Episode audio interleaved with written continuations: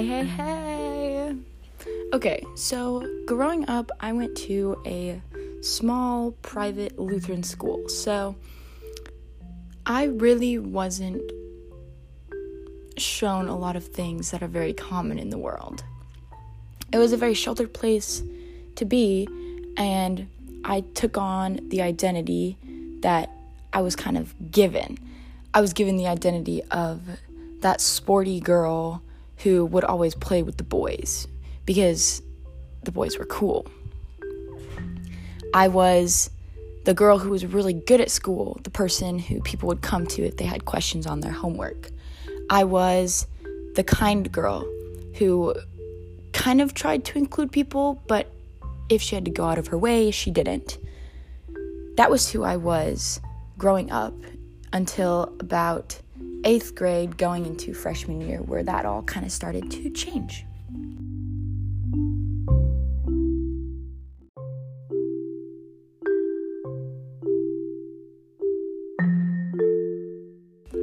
It all started to change when I entered high school. I was shown a lot of things that I wasn't shown before. I heard a lot of things that I never heard before. I heard people throwing around judgment like it was nothing. I saw hatred for other people. Me coming from a school with less than 100 kids, going to a school where there are like 200 in my class, was a huge change and a huge huge reality check. I tried to be that same girl, the sporty one, the nice one, the one who tried to include others, but that wasn't very easy, so I started to shy away from that. I started to become the person that other people said I was. I started to conform to the ways of the world and the words that people had given me. And after a short while into my freshman year, I decided that I really didn't like that.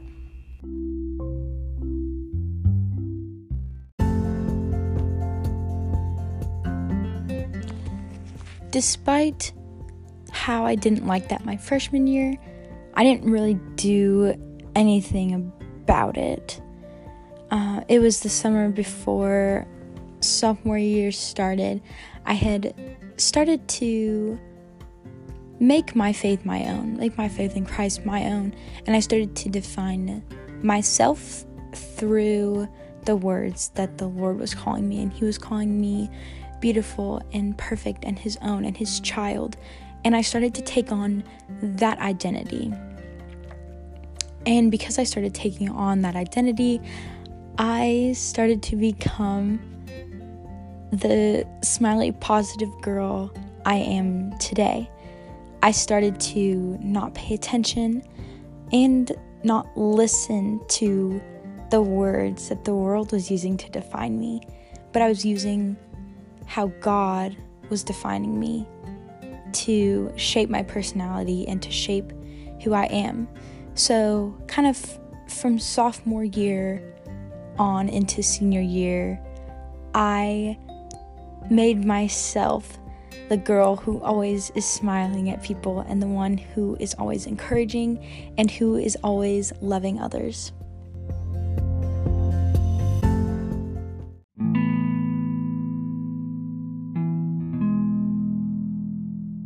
Now, any normal person would think, oh, that person's really happy and positive.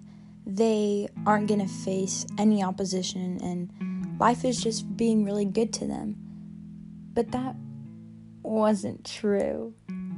I became the smiley and positive girl, but I still faced opposition for it, which sounds kind of crazy. People would ask me, Why are you so happy? How can you be so happy all the time? They thought, Oh, she's probably just trying to hide some deep emotional pain. But the truth is, I wasn't.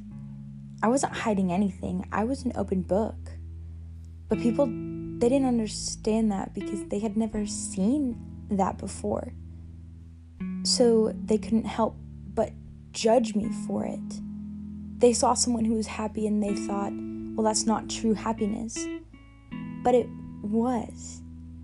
And that's when I started to pray for those people. I would pray for them because if they had never felt this true happiness, I was hoping to be the one who would at least kind of show it to them through the way that I acted towards them.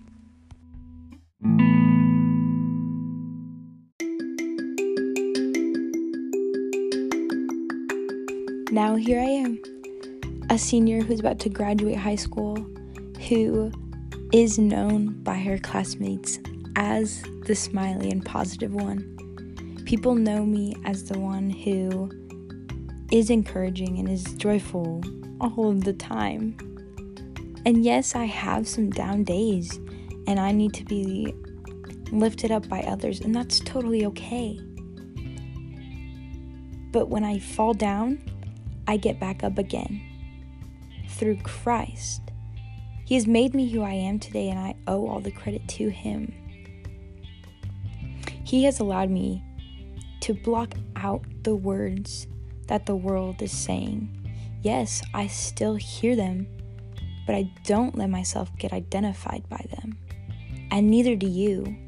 You can choose to not listen to the ways and to the words that the world is throwing at you. And it's going to be hard, yes, but making your own identity and not letting that be compromised is so it's an amazing feeling. And I hope that you will get to feel that one day. To feel like you have made for yourself your own identity that you will not let be compromised by the world and the way that it describes you. I hope that you will know that the world doesn't define you.